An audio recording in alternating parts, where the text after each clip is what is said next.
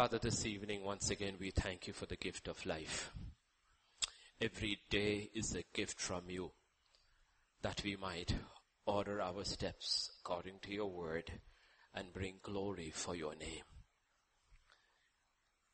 As we come together here in thy house, there's only one voice that matters. The voice of the living God. For you alone have the words of life. We have come together in this night for one purpose, to hear from you, to learn of you, that we might be imitators of Christ. That the hearing of your word might bring light and life in each one of us. Give us that spirit of understanding and of revelation and that strength to obey and to walk in that revelation. Once again, we surrender our minds, our hearts, our will. And as we sang, Lord, transform us in the likeness and the image of your only begotten Son each day, Lord. Speak to us, Father, now. For in Jesus' name we pray. Amen. Amen. Wednesdays, past few weeks, we've been looking at how God's house, how God's creation. There is order in His creation. On Sundays, we've been looking at foundations. Okay, how you build. Last Sunday, you looked on a sure foundation. How you can make the foundation sure. And that one text which struck my mind through it all, the message was, turn away from iniquity. That's how you know your foundation is sure in practice and daily. The word of God has to be theory and practice. And by practice you know your foundations are sure that we are turning constantly away from iniquity. That's why repentance is an ongoing thing in our life because as we understand the word of God and God reveals us to us his heart, we only get to know what the depth of iniquity, the mystery of iniquity, lawlessness is. And we keep on turning away. Yes, there is a repentance when we came to the Lord, but there is a continuous repentance as we continue growing in the Lord, turning away from iniquity, turning towards righteousness until there is a, like it says about Jesus in the book of Hebrews, there's a deep rooted hatred in us of evil and a love for righteousness and therefore the joy of the Lord increases in our life. So we started this on Psalm 119 and verse 133. Order my steps in thy word. Order my steps in thy word and sure foundation. Let iniquity have any dominion over me. Have no dominion. That's how we know he's ordering his steps. His my steps, your steps in His Word, that is how we know. Iniquity has less and less power in our lives. But when we use that term, order my steps in thy word, this is from the old covenant. In the new covenant, it takes a much more deeper meaning than the written word of God because we see the revelation in John 1 1 where scripture says in the beginning was the word and the word was with God and the word was God. In the beginning was the Word, the Word was with God, and the Word was God. So it goes beyond the written Word to the very person of Christ. Jesus himself is the Word. So, if you read Psalm 119, 133, in our context of people who's got both the old to learn from and the new covenant by which we walk, you have to read, order my steps in Jesus Christ.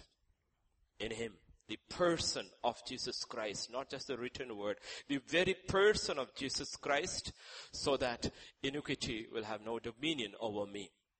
That is why Christ is our everything, our way, our truth, and our life.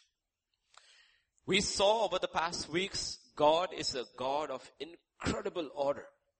Everything in creation after the fall of the demonic, the angels, fall of the angels who were, who are now demons, and the fall of man, everything in creation has to be restored to the order of a holy, we sang about that holiness, a righteous, which is not the same as holiness, righteous and a loving God. Holy, righteous and a loving God. Everything has to be restored to that order.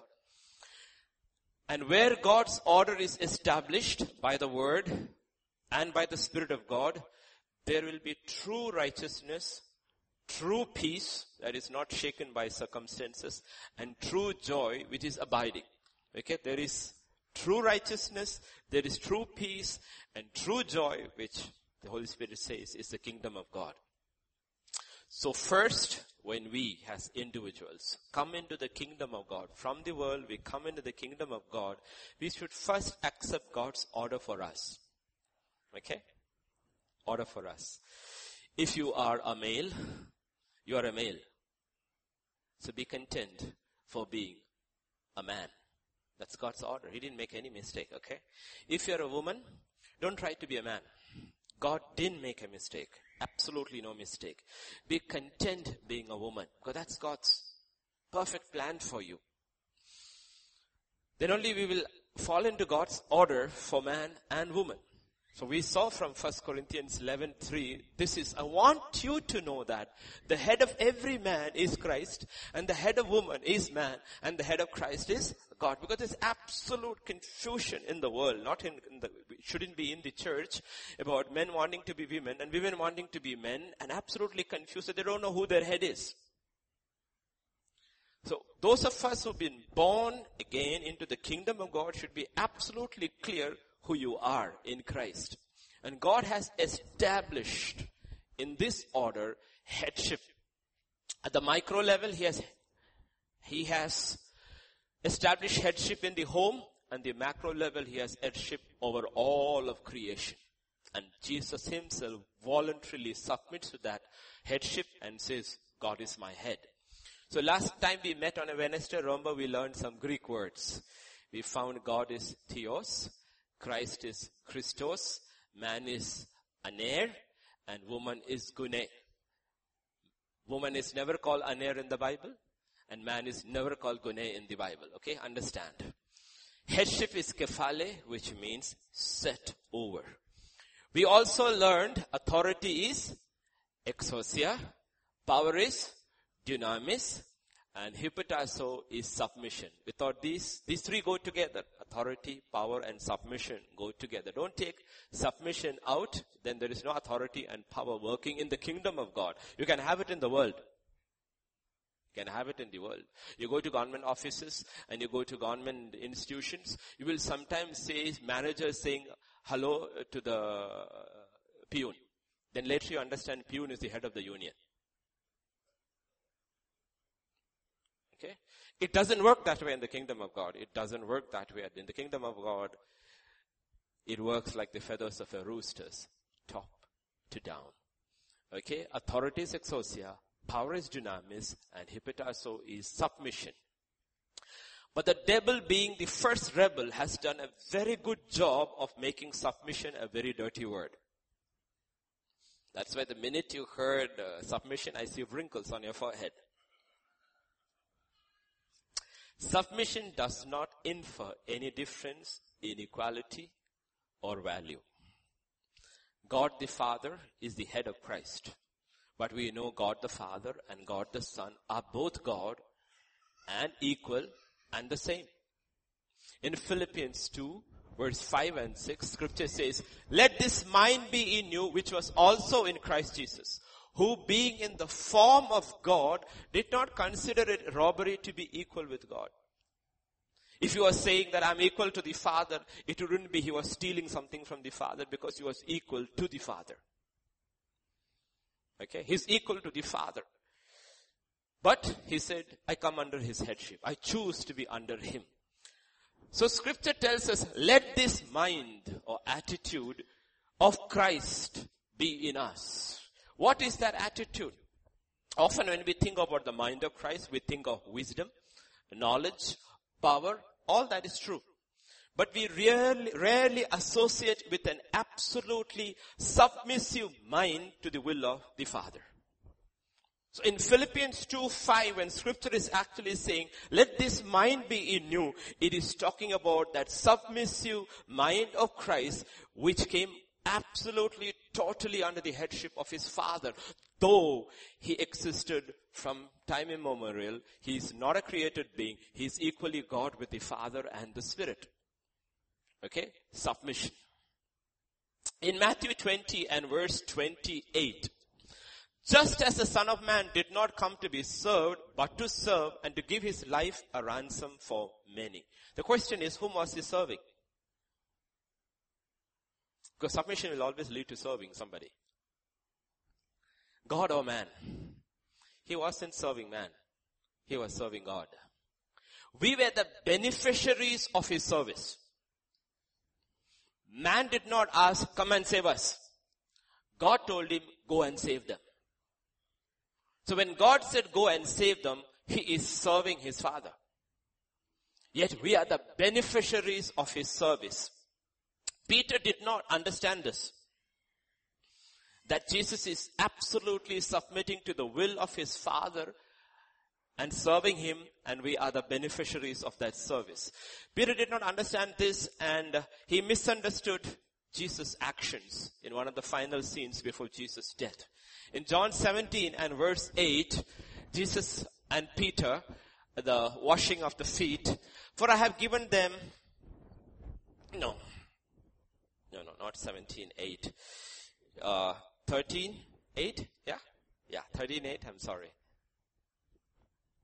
Peter said unto him, thank you, thou shalt never wash my feet. Jesus answered him, if I wash thee not, thou hast no part with me.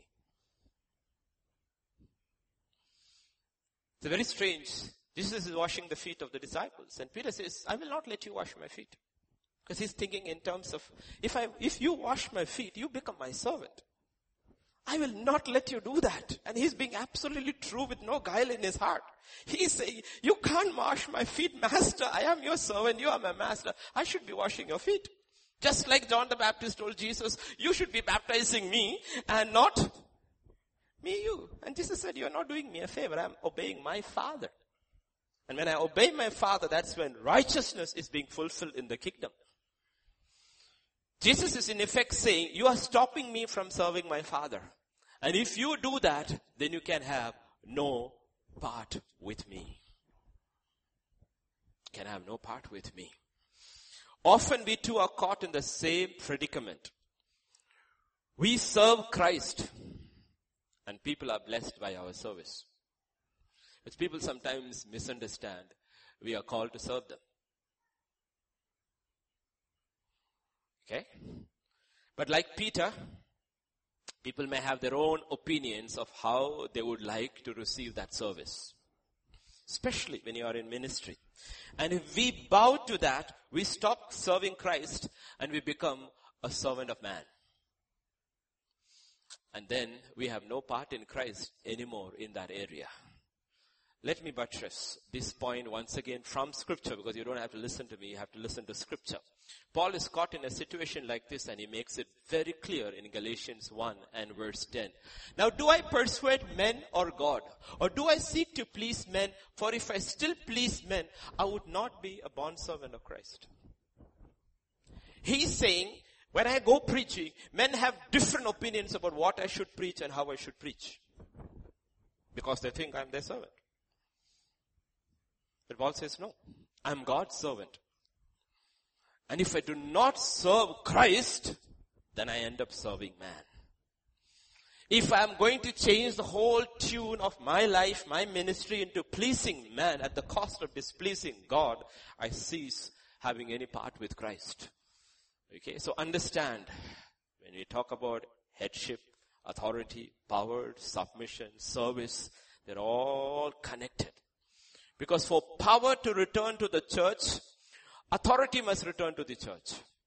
And authority is, the last time I spoke there was a little confusion, but let me explain to you. Authority is from top down. Top down. But it is released in terms of power down up through submission. Authority is from top up. Unless God, when God tells me, and I come under that authority and submit, power is released into my life. Authority is top down. Power in the kingdom is bottom up. That's what Jesus was talking about. So God works in the church, not in the world. He, he oversees, he's sovereign over the world, he's in control, but he's intimately involved in his work in the church.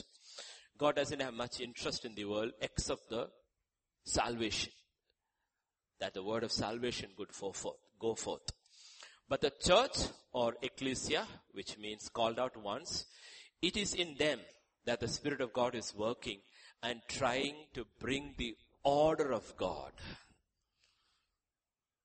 to homes, first homes, husbands, men to be submitted totally to the authority or headship of Christ, women, the wives, to their husbands, and children obeying and honoring their parents.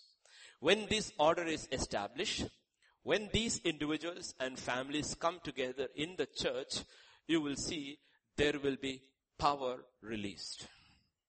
Okay, in your case it may be many, many, many different because of individuals alone being saved, but the principle remains. Okay, that's what we see in Acts chapter 2, verse 40 to 43. That's what we see.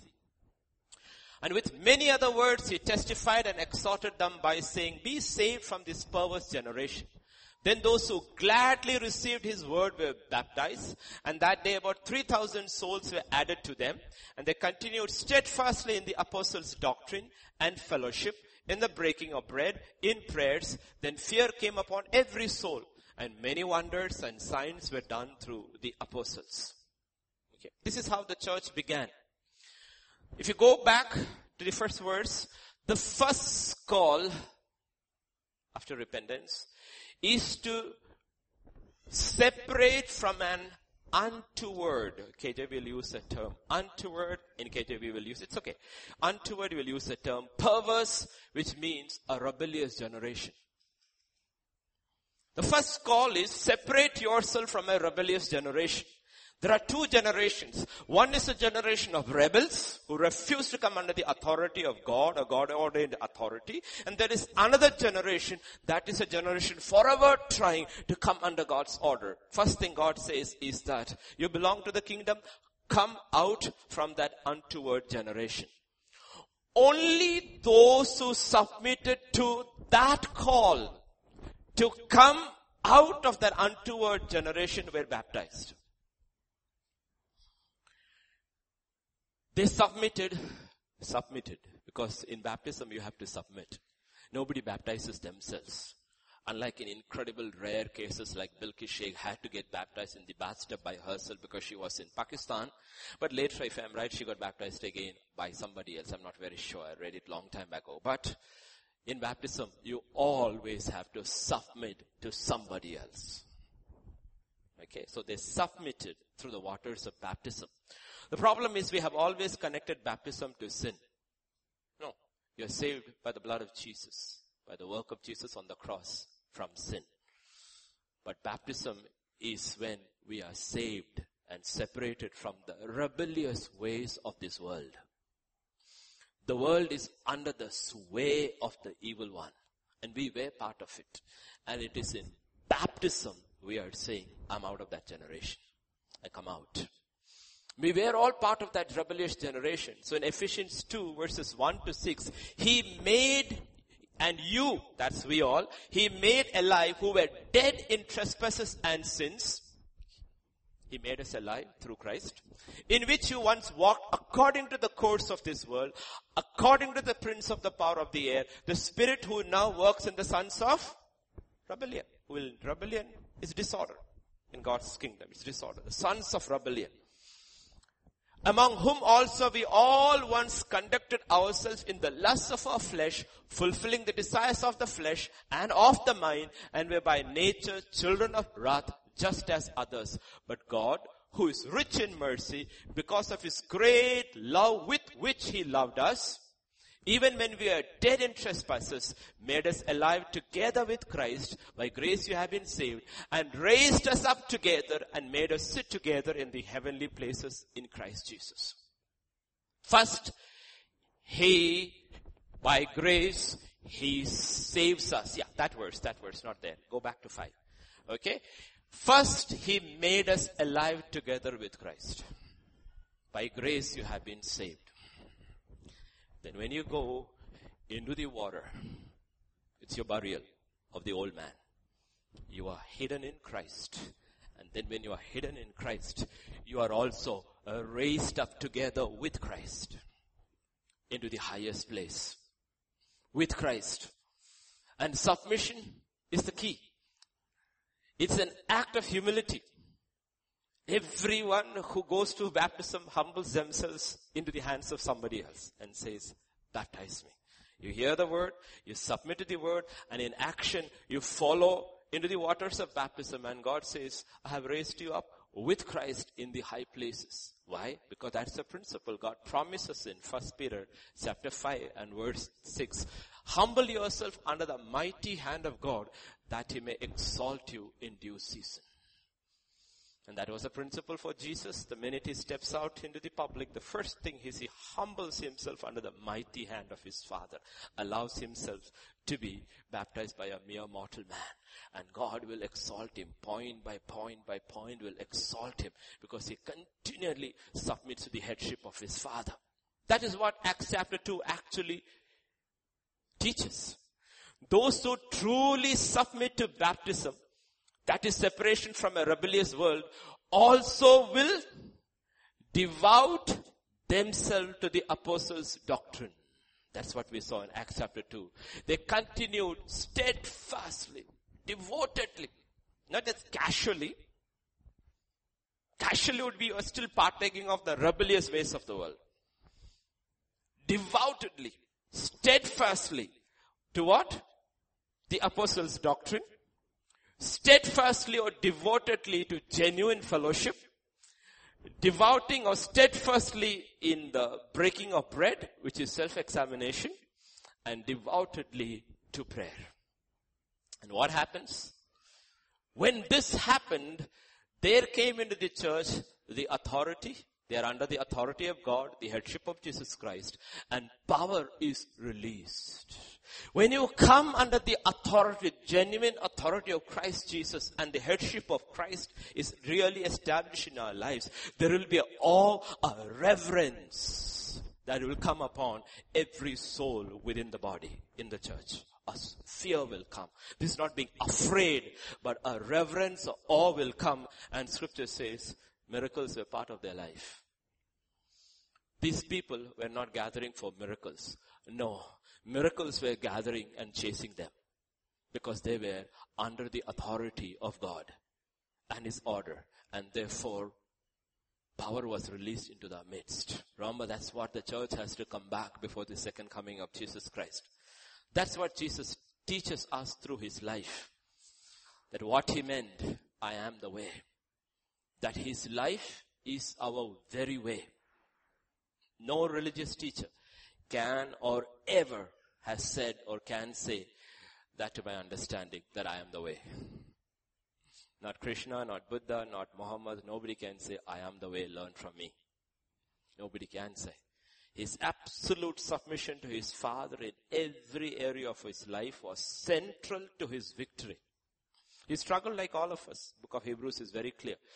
But he submitted and obeyed at every point because he willingly, that's a key word, willingly. Remember Isaiah saying, if you're willing and obedient. He willingly came under God's order. And therefore God put all authority and power into his hands. But even there, at the highest position, now God has given him the highest position in the heavens, he's still working and serving his father. Do you know that? He's still serving and working for his father. Scripture actually says that once he has subdued all his enemies, then he will hand over the kingdom to the father.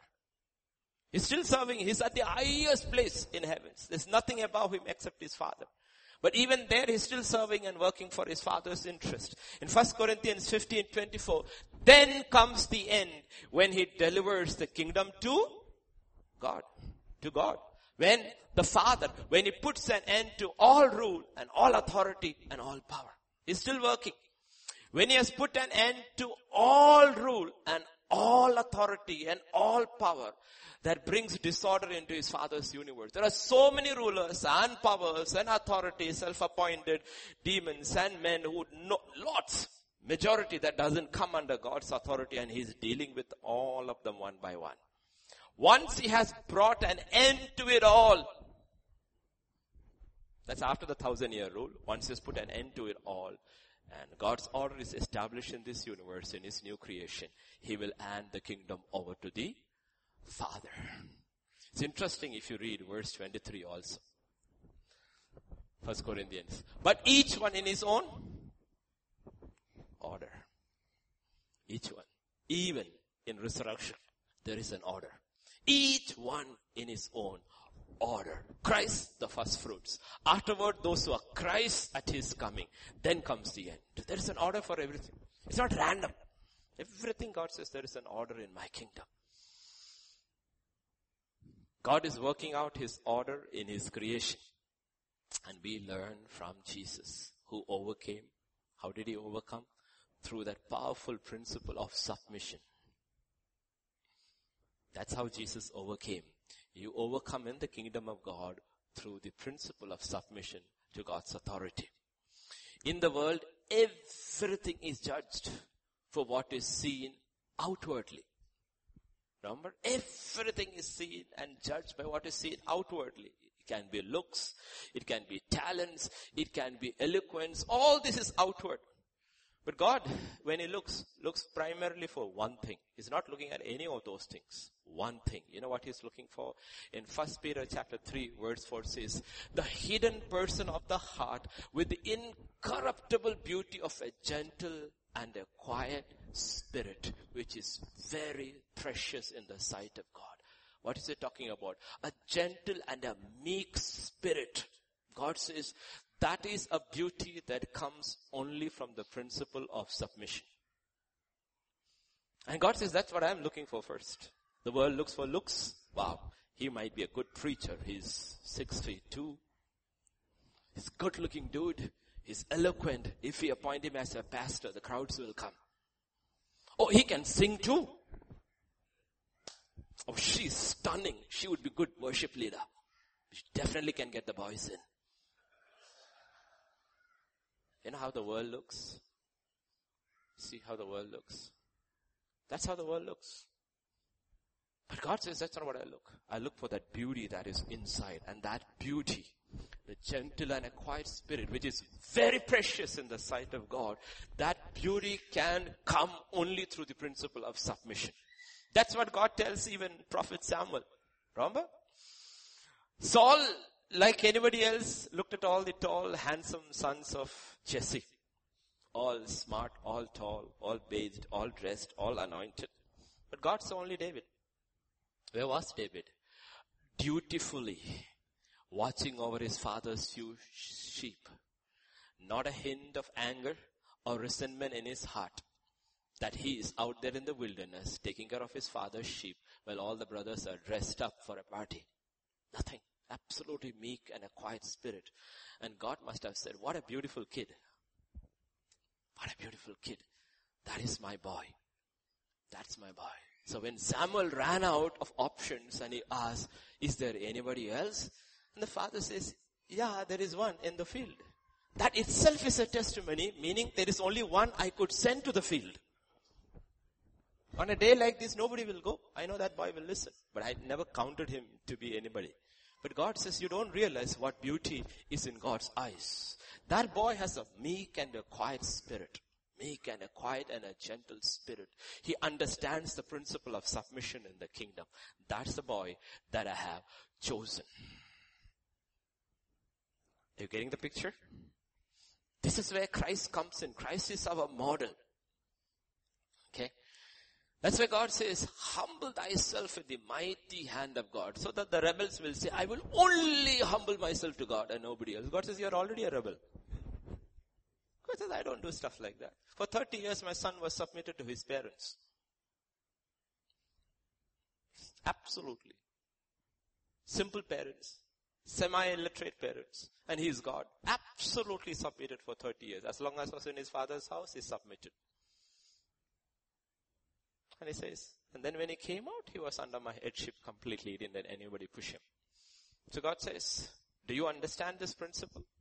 Now this is my personal take, okay? Please don't go out and make it into a GTC doctrine. I am entitled to my opinion, so I'm saying this is my opinion. I may be true. Have you noticed in the Old Testament how many times, if I'm right, 51 times or 52 times the term the angel of the Lord is mentioned? But in certain cases, from the first time it is mentioned in terms of Hagar, the angel is A in capital, the angel of the Lord that comes. And the angel of the Lord who comes with two others to Abraham's house, continuing from that to Samson's birth. All that time you see the angel of the Lord. Hagar, Abraham, Manoah, Jacob, Moses, burning bush, Joshua.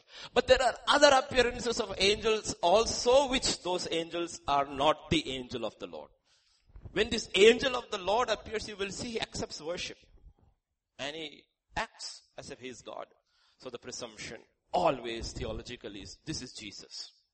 Pre-incarnate appearance of Jesus. But if he's the pre-incarnate appearance of Jesus, why does God address him in scripture as the angel of the Lord? This is my take. My take is first, Jesus is teaching the angels a lesson. I am God, but I will represent myself as an angel to the angelic host that I will come under submission and teach Lucifer a lesson that power comes, authority comes from submission. All before the new covenant, I will be called the angel of the Lord. I will serve my father and show him what submission brings authority and power into my life. And then in the new covenant, I believe, he comes as man and shows man. You know, you want authority, you want power, you want holiness, you want righteousness, you want to be in the nature of God. Learn from me. I have become man now. I'm not saying he became angel. I'm saying he took the role of an angel. And he said, I am God, but you can call me the angel of the Lord. Let me teach Lucifer and his one third a lesson. Now let me teach the Adamic race a lesson. Understand God's order? Where there is order, there is great power and peace released in our situations. Because that's how God has fashioned His new creation. That's how He has fashioned His new creation. Order. Okay? Let's turn for a minute to Revelation chapter 22 and verse 1 and 2. He showed me, this is the new creation. Okay? And everything is over. He showed me a pure river of water of life clear as crystal, proceeding from the throne of God and of the Lamb. See, one throne, two people. Okay, one throne, two people. They're equal. Yet the Lamb says, you are my God. In the middle of its street and on either side of the river was the tree of life, which bore twelve fruits, each tree yielding its fruit every month. The leaves of the tree were for the healing of the nations. Okay, we are not looking at that, but in connection with what we are looking here. Do you see the river flowing? Because now rainy season has begun here, okay? Kind of beginning. Does this river overflow its banks? The river of God never overflows its banks. It flows in its appointed order. And therefore, wherever it flows, it brings life. When floods come, rivers overflow their banks and it causes havoc and destruction. havoc and destruction. Two things you need to notice about this river. One, it is crystal clear, meaning there is no pollution of flesh at all. No pollution at all. Second, it flows in the order designed by God. Therefore it brings life. Think in terms of one of our own rivers, let's say, River Krishna. It soon, once the rains continue the way it is, it will be flooded. And then we will be hearing this Pattanam and that Pattanam is all underwater. And floods, people dying, cattle, crops, everything being destroyed. But if you know about Krishna river, it also has what is called the Krishna canal. You have never heard Krishna canal causing destruction. Because the waters in Krishna canal is controlled. It goes to places that are parched and brings life and not destruction. Have you noticed it? Why? Because there is order in one and this breaks the order and creates havoc. That's God's order. That's the reason. That's why God says order comes only when there is God ordained and godly headship. Then the power of God flows without creating havoc. It brings life wherever it goes. That is what it means. The head of Christ is God. So if you think of Jesus as a river, he flowed only as ordained by his Father. He comes in the flesh, shows us my thoughts, my words, my actions will be absolutely be controlled by my head, by my Father. Therefore you will see the absolute peace and power he had over circumstances he walked under. Wherever his father sent him, he brought life. Even on the cross, he brought life. He brought life. One thing I told our dear pastor who is going through his sickness, I had to speak to him one on one. I told him, dear brother, my son, remember this. Our first call in life is as a shepherd, not as a father, not as a husband, because the calling and the gifts are irrevocable. You can cease tomorrow being a father if your children die. You can cease tomorrow being a husband if your wife die. But you can never cease being a shepherd once you have been called as a shepherd. Therefore remember and learn from the shepherd. The shepherd when he's on the cross, he's still ministering. Still ministering. Father, forgive them for they do not know what they are doing. Definitely you will be in with paradise with me tonight. Never forget your call that when people come to see you, they should go back encouraged. We don't need sympathy. We don't need sympathy. Even in our sick beds, we comfort others because our call comes over and above every other thing in life. That is when you come under God's order. Jesus is absolutely under God's order from the cross. What is flowing is life. No havoc, no flood, no destruction. It is life that is flowing. That's why God is telling us, come under my order. Wherever the Father sends us, wherever Christ sends us. There was immense pressure on Christ's life from flesh and blood, from family, from religious structure to overflow the banks. His brothers will tell at the time of the festival, go to Jerusalem and show yourself. He tells them, your time is always, mine is set by God. The religious leader will say, show us a sign that we may believe, he says. Not for me to decide. An unperverse and unbelieving generation asks for a sign. I'll give you one sign. My father will give you that sign. Three days and three nights. So we learn from Jesus his headship and his submission from Christ. We understand from him how he ordered his life. To us, God says, Christ is the head of man. Man is the head of woman. And principles in the Bible are given for everything. And we continuously learn from it and change accordingly so that in this last hour of time, more and more power of God is released in our life, not for miracles, not primarily for ministry, but that we have the power to overcome the powers of darkness which are being released like never before. That's why God says the last days, if God didn't shorten the days, even the elect themselves would be destroyed. Therefore, how much power of God do we need in these last days to overcome temptation, to overcome sin, to overcome the pressure of the world, to overcome the very devil himself? God says, come and fall under order. Power will be released. So, one of the first principles of God establishes for building on this foundation. Remember we are looking at foundations on Sundays. Is in Genesis 2, 24. Therefore a man shall leave his father and mother and be joined to his wife and they shall become one flesh. It's not a wedding message, but okay. He definitely was not talking about Adam and Eve. He was setting guidelines for humanity leave, cleave, become one. Remember, Father and Son and Spirit, Father and Son are one, yet two. Two, yet one. equal, yet headship is that of the Father. So he's setting us a pattern from the Trinity. Okay, this is how it is. That the principle of separation is for every man so that headship may be established. Principle of separation is for every man so that headship may be established. Usually when God gives a command, He will give you at least two examples. One of obedience, one of disobedience in His word so that we learn from both. We know the example of Rebecca. I'm not getting into, okay, we all know so much about Rebecca and Isaac. When the marriage was settled and her family wanted her to stay back for 10 days and have the festivities, the choice is finally left to Rebecca.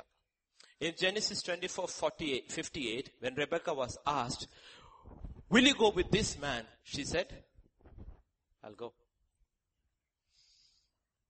I will go. She said, yes. What is happening? There is a shift of stepping out from the headship of our father or brother, whichever case, because we don't see the father talking, we see Laban talking, from the headship of the father, willingly going under the headship of her man, Isaac. There's a shift. He says, I will go. Immediate. There's no hesitation. I will go. The separation was complete. And she goes to become the wife of Isaac. What is her first act when she finds out who that man is?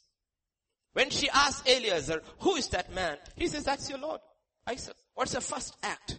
Genesis 24, 65 says, for she had said to the servant, who is this man walking in the field to meet us? The servant said, it is my master. And the first thing she does is, she covers herself saying, I come under your headship. A first act of Rebecca as she's going to meet Isaac is that the head of Isaac, Rebecca will always be Isaac. I have moved out of Laban's and my father's house. You are my head. First act. Why? Because scripture says the head of man is Christ and the head of woman is man. And where is Isaac? Isaac scripture says is in the fields meditating. So here is a man acknowledging you are my head and here is the woman as soon as he sees that godly man acknowledging you are my head. God's order is established in one family. One family. His order is being established. Later, they have sons, two sons, twins, and they are of marriageable age, and uh, Esau goes ahead, doesn't ask, seek advice, counsel, goes and marries whoever he wants. There's a whole set of events that take place and Jacob is about to leave and listen to Rebecca concerning the marriage of her sons. In Genesis 27 verse 46, Rebecca said to Isaac, I am weary of my life because of the daughters of Heth. If Jacob takes a wife of the daughters of Heth like these who are the daughters of the land, what good will my life be? Who has married the daughters of Heth? Esau. Isaac also commands Jacob in Genesis 28 verse 1. 28 and verse 1. Isaac called Jacob and blessed him and charged him and said to him, you shall not take a wife from the daughters of Canaan. The father is blessing the son. Here, bless. Now, you want your blessing to continue, let me give you a charge. Don't marry from here.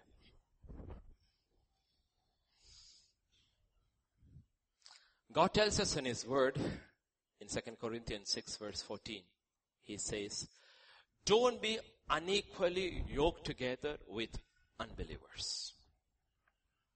Do not be unequally yoked with unbelievers.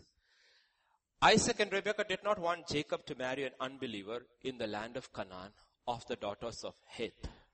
Heth means terror or dread. Those who have been by ignorance or willful choice been unequally yoked with unbelievers know the dread and the terror that's there in a marriage when they want to walk with God. That's what Heth means. That's why the name is very clear. These are not just historical records. These are given spiritually to know that do not marry the daughters of Heth or the sons of Heth, whichever case it may be, because it will bring dread or terror into your married life. Then starts Jacob's story. We know he runs, he meets, he falls in love with Rachel, gets tricked into marrying Leah, and then Rachel works for 14 years.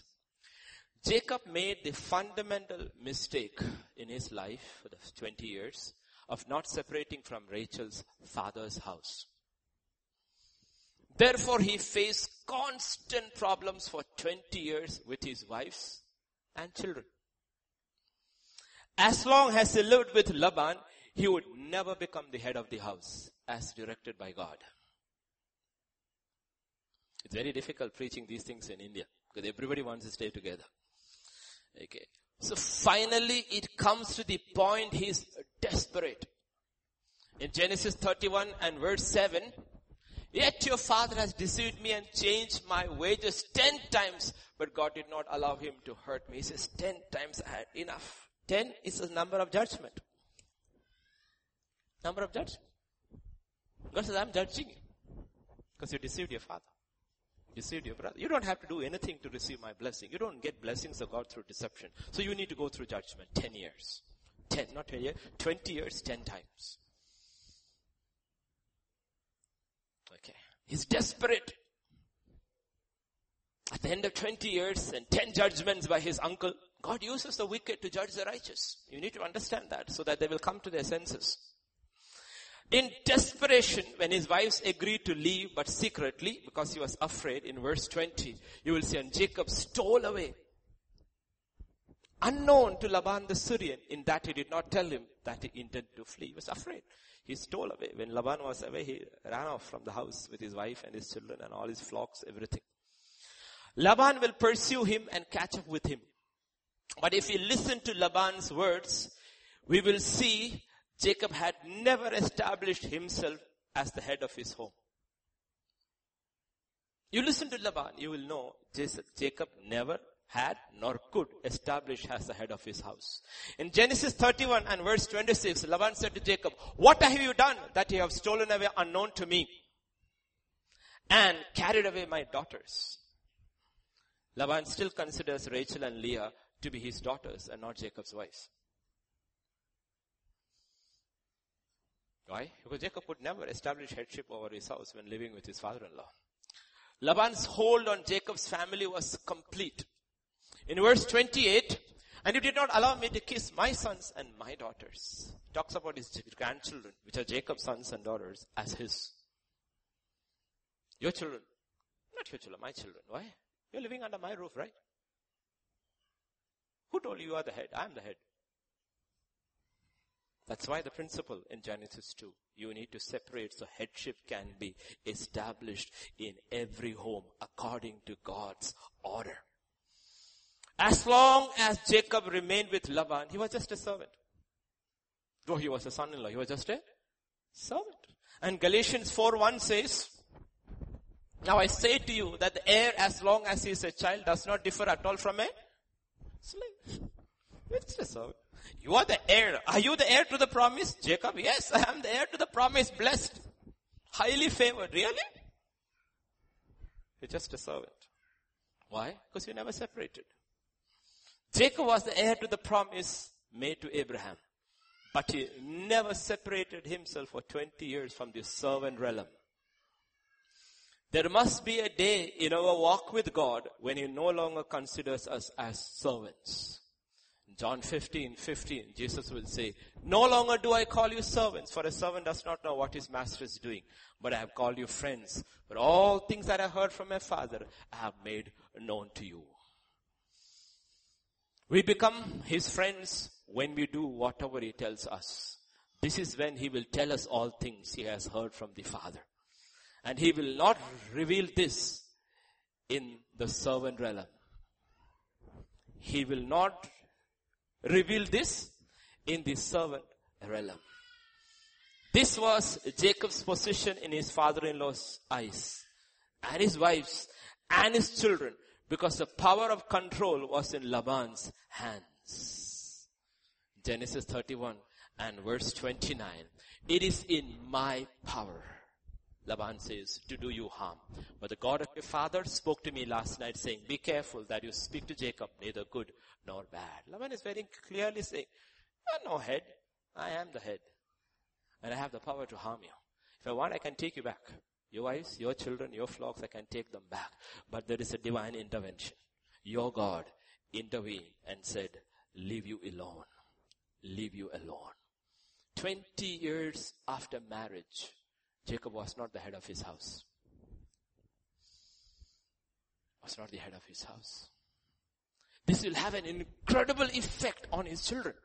Because for the first 20 years of his life, when the first 11 children of his family are born, so the first 10 actually will bring judgment upon him. Because they are children born under the headship of Laban. But the 11th one is born late and he gets out of Laban. So Jacob, Joseph will be a righteous guy and Benjamin will be hidden. You need to understand what happens to children when they are not brought up under the order and the headship God has ordained. That's why the first ten are actually judgment upon Jacob's life. But the eleventh one who is born towards the end comes out and comes under Jacob's headship.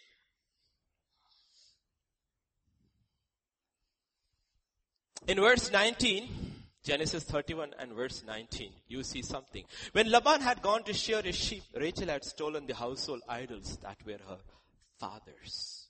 When Rachel left with Jacob, she stole her father's gods. Why? Because in her mind, though she was living with her husband, her head was still Laban, her father. Therefore, his gods were her gods. Is going with her husband.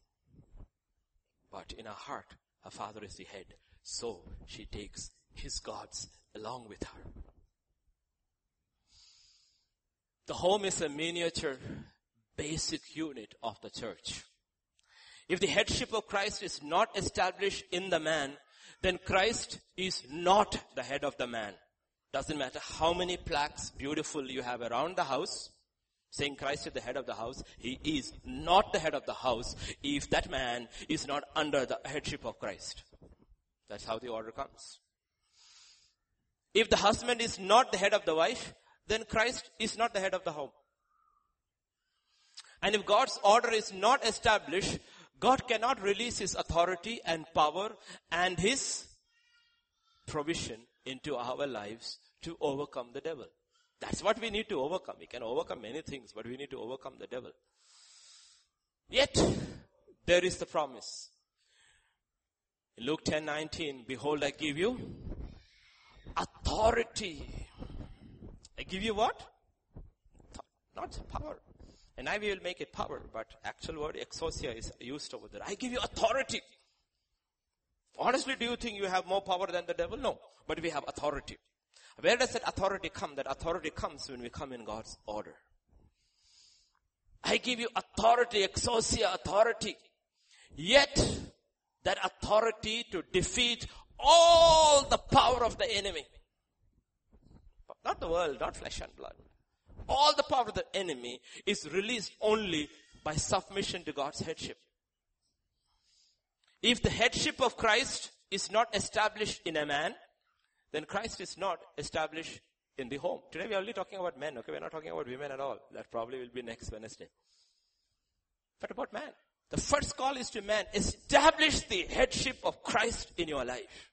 As Christ established the headship of his father in his life, therefore the father at one point says, all power, all authority, I give it to you because you have exercised the principle of submission to the uttermost and therefore I release all authority and power into your hands. If the husband is not the head of the wife, again, Christ's order has not been established. Therefore we become open to the attack of the devil with no power to resist. Though the promises are there. It's one of the greatest promise each one of us need fulfill to overcome, to become an overcomer when we stand before God. Where God is able to say, well done, good and faithful servant, enter into my joy, take authority, power over ten nations or ten cities or whatever. This is the greatest of those promises. Behold, I give you authority to trample, not even hit, trample upon serpents and scorpions over all the power of the enemy and nothing shall by any means hurt you. They can't do anything to you, he says. The devil couldn't do anything to Jesus. Men did. Devil couldn't. Even by what men did, the devil was defeated. The devil couldn't do anything to Jesus. Understand how it works because it comes under God's order. Are we heirs of this promise? Yes. Is Jacob the heir of the promise? Yes. But is there God's order in his home? No. For 20 years there is no order. So God has to pull him out by making him miserable.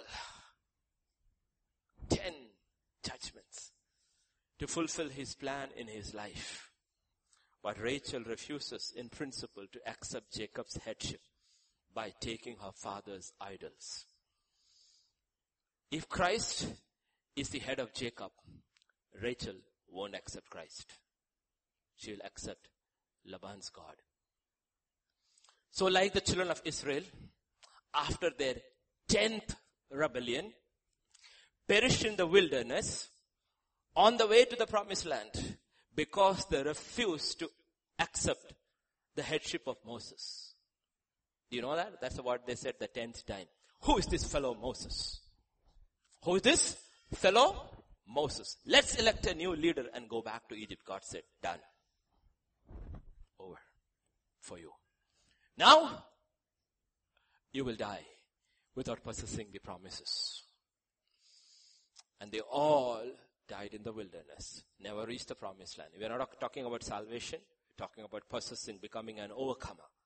Therefore, because Rachel refused to accept the headship of Jacob in her life, she too will die before reaching Bethlehem. Because she has to die because he is the heir of the promise. She too will die. But she will die at childbirth because God wants a child. But he's saying, you have been judged in childbirth. Though you have brought forth the hidden one, the overcomer, you will die even as you bring him out because you are defeated. Because you refuse to accept the headship of your husband. Same story with Rebecca too. The minute she steps outside the headship of a blind Isaac, she will fade away. She will never see Jacob again, the overcomer. So the kingdom of God is based on principles of order. The kingdom of the devil is also based on a different principle. The kingdom of devil is based on the principle of rebellion. While the kingdom of God is based on the principle of voluntary submission unto obedience. How is kingdom of devil based? In Isaiah 14 and verses 12, how you are fallen from heaven, O Lucifer, son of the morning. How you are cut down to the ground, you who weaken the nations, for you have said in your heart, I will ascend. I will exalt. I will also sit on the mount of the congregation on the further sides of the north.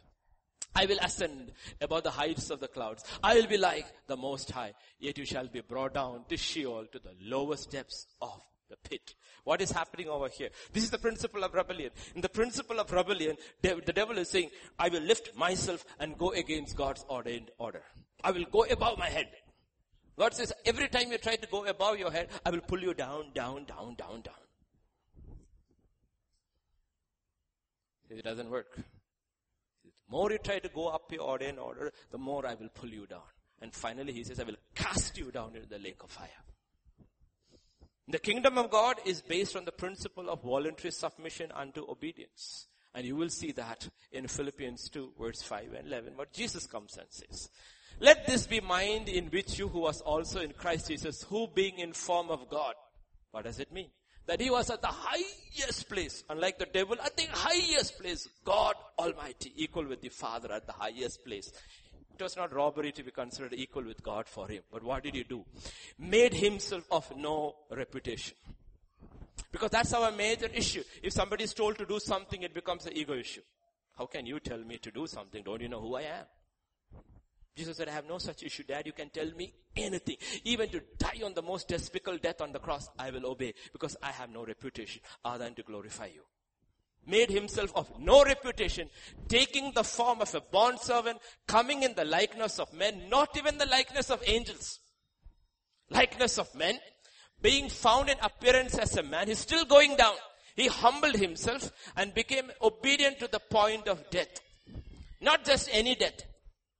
Death, even death on the cross. He went as far as down you could go in the Roman age because in the Roman age, that death was specifically kept for the worst, the most painful, most humiliating death where you are publicly stripped naked and crucified and left to die. Sometimes it takes days before you die. There was no worse death. And he said, that's okay with me, dad. If that's your will for me. He went as low as possible in his life. And then scripture says, therefore God has lifted him up, up and up and up and up and given him the name which is above every name. That at the name of Jesus, every knee should bow of those in heaven and those on earth and of those under the earth. This is the principle in God's kingdom. This is the order He has established. And He doesn't change His order. He doesn't change His order. These two kingdoms are utterly opposed to each other because they are based on absolutely, totally different principles. One is based on a principle of rebellion to exalt themselves. The other is built on a principle of submission unto obedience to the order established by God. So therefore, throughout scripture we will see God is saving his people from one kingdom, the kingdom of rebellion and therefore the kingdom of darkness and bringing us into another, the kingdom of light and the kingdom of obedience. Therefore, throughout the letters of Paul, we are told to put off the old man of rebellion and put on Christ of meekness and over. Put off that old man of rebellion. Put on Christ. One is a man of rebel, rebellion, the devil. The other is a man of meekness and of obedience. And as we close, we will look at Ephesians 4, 21 to 24.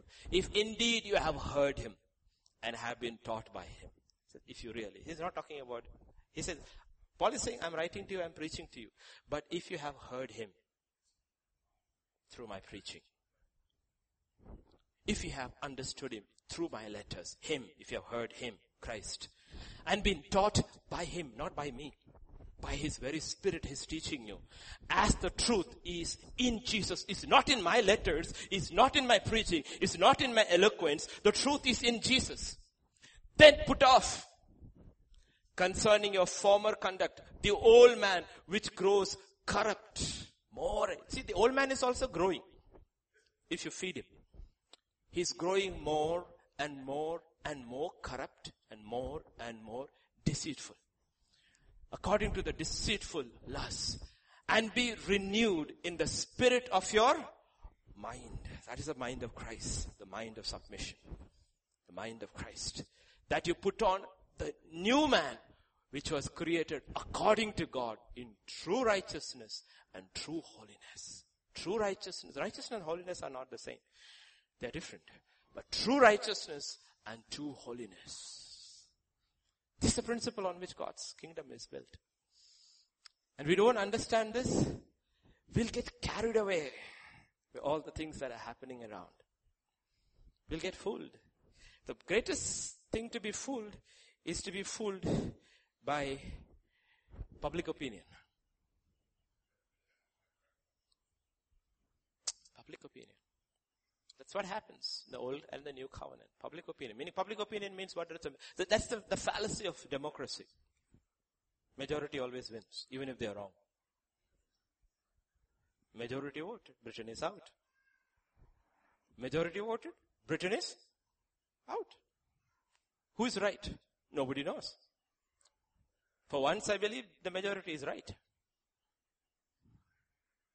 Once I believe the majority is right. But they're going to be punished. Because for once the majority voted against the interests of the devil and the new world order. And they're going to be punished so severely that no other European nation will dare now to get out of EU. That's why it's crashing, crashing, crashing. European banks have lost $3 trillion after Britain exited. US alone has lost 400 billion dollars from their banks after Britain exited. Why? Because the end is here and the new world order is not going to let any country stop them. And we are sitting and thinking about dreams and careers. The end is here. Maybe this is the beginning of the economic chaos prophesied. I don't know. I'm not setting any timeline, but read and see what's happening. See what's happening. We are living in dangerous times, church. And dangerous times, we need all the power of God that is available. And you know what he says? He gave his son, his spirit without measure. And he says, it's available to you and to me too. His spirit without measure to overcome. Overcome. Like I said, the three things you have to overcome. Our flesh, which leads to sin. The world, which entices us with its deceitful lust. And the devil, so that he can have one more on his side. But we can win this battle if we understand how God's principle of his kingdom works. That's what Jesus came to show. Not only paid for our salvation, he also showed us the way. Showed us the way. Next Wednesday, if the Lord tarries to come and we are all alive and gathered here, ladies, it's your turn. Be prepared. Okay? Shall we pray? Father, we just come to you, Lord, in the name of Jesus. Oh, the exceedingly incredible love you have towards us. As Paul prayed and wrote to the Ephesian church that our eyes may be opened. Our eyes truly may be opened. What you have reserved for us. Oh Father, in these last days, truly give us the spirit of wisdom and revelation that we might know who you are and we might know who we are. What the call of God in our life is. That everything you have already done and set before us to finish this race as an overcomer. When death has lost its power over those who are saved, there's nothing the devil can do. But there is order in thy kingdom. Help us. Help us, O Lord, as men today, especially as men, to whom today's word was addressed, to come under the headship of Christ. As Christ came under the headship of God his Father. Help us daily to come under your headship, Lord Jesus. To align our mind, our will, our thoughts, and our works under your headship. That you may release your authority and power into our homes through us. Our need, our homes need power to overcome the attacks of the enemy over our children. The children around the world have become rebels and lost in this world. You said one more time, you will turn the hearts of the fathers back to the children and the hearts of the children back to the fathers. But for that, oh Father, the fathers have to come under the headship of Christ so that power may be released to call the children back